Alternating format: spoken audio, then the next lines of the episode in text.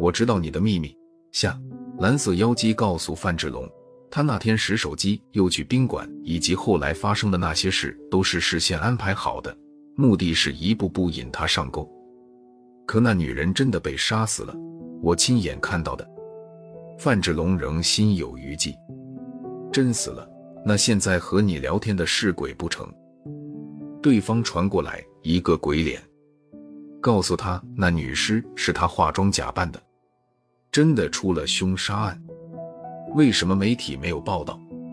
范志龙一想也是，他那天明明在宾馆看到了凶杀现场，可接下来却没有听到、看到一点关于宾馆杀人案的报道或传闻。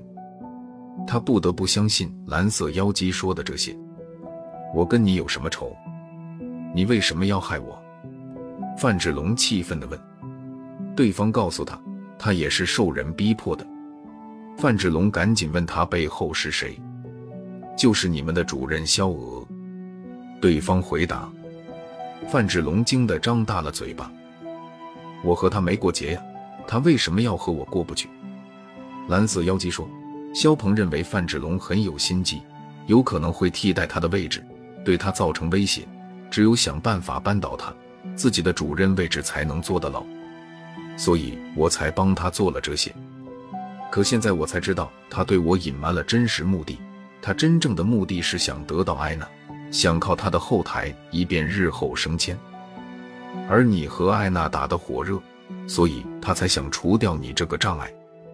范志龙恍然大悟，原来是这么回事。他又奇怪了：“你为什么把这些告诉我？”对方说：“他和肖鹏相恋了四五年，所以才会不顾一切的帮助肖鹏。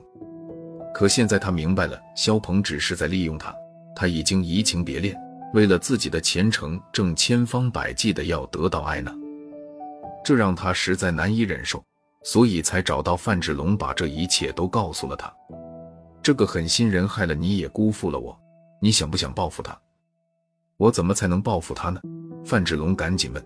蓝色妖姬告诉他，今天银行系统升级，在夜里二十二点整的时候，系统会出现一段漏洞。他能借助一个软件入侵进去，进入银行系统后，可以把别人的钱转入肖鹏的账号。这样一来，他借工作之便盗取存款的事实就成立了。你只需打一个匿名电话举报他，上边一查他的罪名就担上了，少说也得让他坐上十年牢。你的一口恶气不就全出了吗？你有这么好的办法，为什么不自己动手？范志龙不解地问。我确实想过自己动手，可一直在犹豫。毕竟我们相恋了这么长时间，虽然他辜负了我，可我还是爱他的。我不忍心亲手把他送人监狱，你就不同了，你没有我和他这样复杂的感情纠葛，可以没有顾忌的付诸行动。但这只是我的想法，要是你不想干的话，就当我什么也没说。想到自己这几天受到的惊吓，还差点丢了工作，范志龙的牙都快咬碎了，恨不能生吞活剥了害他的肖鹏。他当然不肯放掉这个报复他的机会了。我干。你帮我吧。对方传过来一个软件，还有一个写着密码和肖鹏账号的文档，把接下来的做法一一告诉了他。范志龙按照蓝色妖姬教的装好了软件，等到二十二点整输入密码，果然进入了银行系统后台。他随便找了几户，将上面的存款一共八百多万元转入肖鹏的账号上。退出银行系统后。范志龙不禁暗自得意，肖鹏这个家伙处心积虑的想害他，恐怕做梦也不会想到会后院起火，他的情人会联合范志龙给他致命一击。他想天一亮就给上级稽查部门打电话举报肖鹏，证据确凿，肯定会让他锒铛入狱。范志龙好像看到了肖鹏垂头丧气戴手铐的样子，不禁笑出声来。突然。范志龙看到面前的电脑屏幕上跳出一个窗口，一条条数字飞速的滚动着，机箱中传出卡卡的声音。没等他反应过来，屏幕一下子变黑了，机箱里也没有了声音。但是他在想打开电脑，却怎么也打不开了。他只好躺下睡觉，想等天亮后再去修电脑。睡梦中，范志龙被一阵敲门声惊醒了。一开门，几个警察冲进来，不由分说的将他押到警车上，带到了公安局。他不清楚自己哪桩事犯了，警察连夜审讯，他才明白是银行报的案，说他入侵了银行系统，将几百万元据为己有。警方根据 IP 地址找到了他家，范志龙大呼冤枉，也顾不得许多了，把肖鹏的情人和他聊天，让他害肖鹏的经过说了。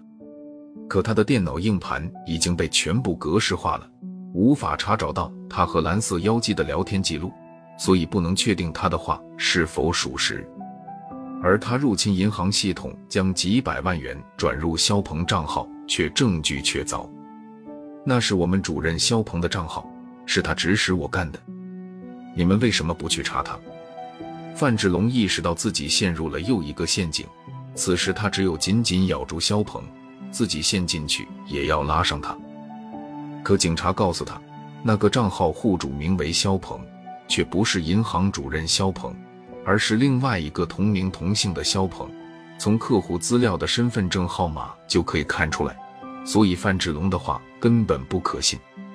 范志龙大惊失色，如堕无里雾中，不明白这究竟是怎么回事。直到他被关进看守所，才渐渐理出了头绪。所有这一切都是肖鹏一手导演的。他想扳倒范志龙，得到艾娜。肖鹏十分了解范志龙，所以能够利用他的弱点，一步步将他引入陷阱。怪不得自己刚刚动了那老人的八万元钱，很快人家就知道了，找上门来。还有得到这另一个肖鹏的账号，只有银行内部的肖鹏能做得到。至于那个所谓的肖鹏情人到底存在不存在都不一定。范志龙现在只恨自己贪小便宜又好色彩，引火烧身。出事后又不思悔改，轻信网上蓝色妖姬的话，贸然报复肖鹏。此举正中了圈套，这下彻底将自己送进了大牢。现在只盼警方能尽快查明真相，否则自己真要冤死了。